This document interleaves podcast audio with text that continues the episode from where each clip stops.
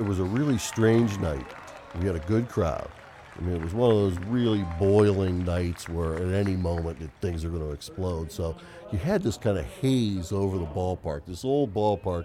The dog days of August, this was the dog day of August. My name is Dave Bresnahan. In 1987, I was a Class AA player with the Cleveland Indians organization. Uh, my position was catcher, and the team name was Williamsport Bills of the AA Eastern League. We were scheduled to have a doubleheader, which I chose that day because I knew I would catch one game of the doubleheader. And it was twilight, which was actually a kind of a perfect setting.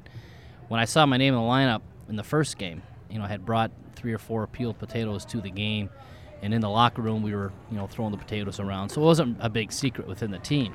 I'm Rick Muntean, and in 1987, I was the assistant general manager of the Williamsport Bills. I was uh, cooking hamburgers down the right field line. Great view of the plate. My name is Lou Hunsinger Jr. On August 31st, 1987, I was sitting in the third base grandstands. Uh, I can't recall exactly what inning it was. I know that there was a Reading Philly runner on third base. There was a batter up for, for them. And the runner on third base took his normal lead. There was a moment there right before the play that was, you know, part of baseball, but now looking back on it was the trigger. Dave stood up, called timeout, said there was something wrong with his mitt. In the dugout was a spare catcher's glove, and in the glove was the peeled potato. So I had to turn to the umpire, and I remember his name. It was Scott Potter. He did make it as a big league umpire for a few years. And I turned to Potter and said, "Hey Scott, you know my glove's broke. I need to get another one." He goes, "Sure, go ahead." So I trot over to the dugout, and in my bag is that spare glove with the peeled potato in it, and all my teammates are all kind of laughing. Can't believe I'm going to do it. So as I ran back to the home plate area, I had the peeled potato in my glove as I gave the sign, and I had to make sure that the hitter didn't hit the baseball. So I called for a slider low and away, and just before the pitch was thrown, I moved it from my glove hand over to my bare hand and caught the slider, and then came up, took the potato, and threw it over the third baseman's head. Bresnahan cocks and throws, and the object flies into left field, which I thought was a baseball, and, and everybody else did too.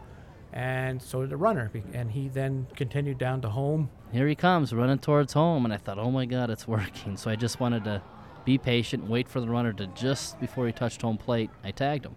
Now, the best part of it all was Bresnahan standing at the plate laughing. He was laughing at home plate as the runner, uh, the runner was Rick Lundblade, and he came down the third base line, and uh, as he got to the plate, Bresnahan just all of a sudden was standing there laughing and tagged him out, and the umpire, Scott Potter, originally said out, called him out. There was confusion. The fans were confused. It looked like the umpire was confused. The runner most certainly was confused. The only one that wasn't confused was Bresnahan because he'd known what he had, he had done. And I showed the umpire the ball, rolled it up on the mound, and told all my teammates to come, you know, off the field and into the dugout, and but they were all laughing. And I saw our left fielder Miguel Roman pick up the potato, which I didn't know was a potato. He picked up the potato, and the look on his face, I think, kind of stunned everybody uh, because he didn't do anything with it. He just picked it up, looked at it, picked it up, looked at it, and just looked back in the infield. The third base coach for the Phillies, he sees what it is and he starts laughing. And then the third base umpire, who's from New York, and uh, he retrieves the largest piece and he walks back towards the home plate umpire and he yells out, "It's a freaking potato!" And all of a sudden, somebody brought the potato into the infield, and Bresnahan course, said, yeah, I, I peeled a potato, whatever. Despite some reports, I didn't get kicked out of the game. Um, the umpire just ruled the runner safe, and then we got the next hitter out. And uh, as I went back to the dugout, my manager didn't seem to be real pleased. He pinched it for me, took me out of the game. So that was it, and I was glad the team won, and I thought that would be the end of it. And it wasn't. It sure wasn't. The word got around immediately and our phone did not stop ringing off the hook about this guy's a bum. I hope he's gone. Get him out of town. All that stuff. You have to know Williamsport. Williamsport, the birthplace of Little League Baseball. They take it seriously over there. As sort of a semi baseball purist, I was appalled by uh, this, uh, what I perceived to be a Bush League stunt. Uh, I, I didn't like it one bit when it happened. I didn't really anticipate anything. I just I woke up the next morning and got a phone call from our trainer saying that Orlando wanted to see me in his office. I knew it wasn't good news, so I took a cab and went to the clubhouse, and Orlando told me that you know they're going to release me. So I was there when he came back to clean out his locker. Well, he walked in, put a potato in every locker. And he walks into the manager's office and counted out 50, put 50 right on the desk, and he put a note on the potatoes that said, Dear Orlando, sure you don't expect me to pay the $50 fine now that I've been released.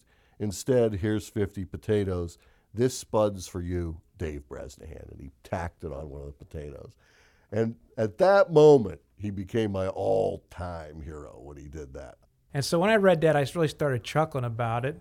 And I thought, well, maybe this isn't so bad. You know, like I guess it took a couple days to, uh, to for me to realize that probably this is part of the essence of, of what you know the fun and good heartedness that our national game is supposed to represent. Then it all started. Then it all the world cracked open for Dave Bresnahan at that point. I I can't read off or remember all of the people that he was on, but I know he was on the game, baseball game of the week. He was on Paul Harvey. Hello, Americans. This is Paul Harvey. And my phone was ringing off the hook. Papers from LA to New York were calling me, and radio stations were calling me across the country. When he was on Paul Harvey, that did it for Williamsport. Now he was their hero. Naturally, everybody in town was there that night, and it was great. I loved it. It was great. So it was, it was pretty neat how the the reaction changed. But it was Paul Harvey. They heard him on Paul Harvey. The word got around town. I mean, this guy's pretty neat, and it's national news, and we're on the map now, and all this stuff.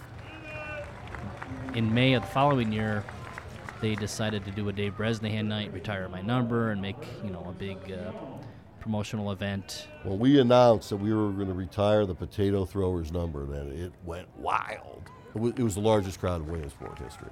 Uh, if people brought potatoes to the game, a potato, they could get in for a dollar, and of course the food we donate to national, the f- local food bank. And the box office when we closed was t- filled to the top with potatoes.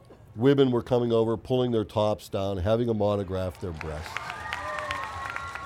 My speech went something like this, uh, where you know Lou Gehrig had to hit 350 and hit over 400 home runs to get his number retired. All I had to do was hit 149 and throw a potato to get mine retired. And I don't think the baseball gods are looking down on me and shaming me for that at all.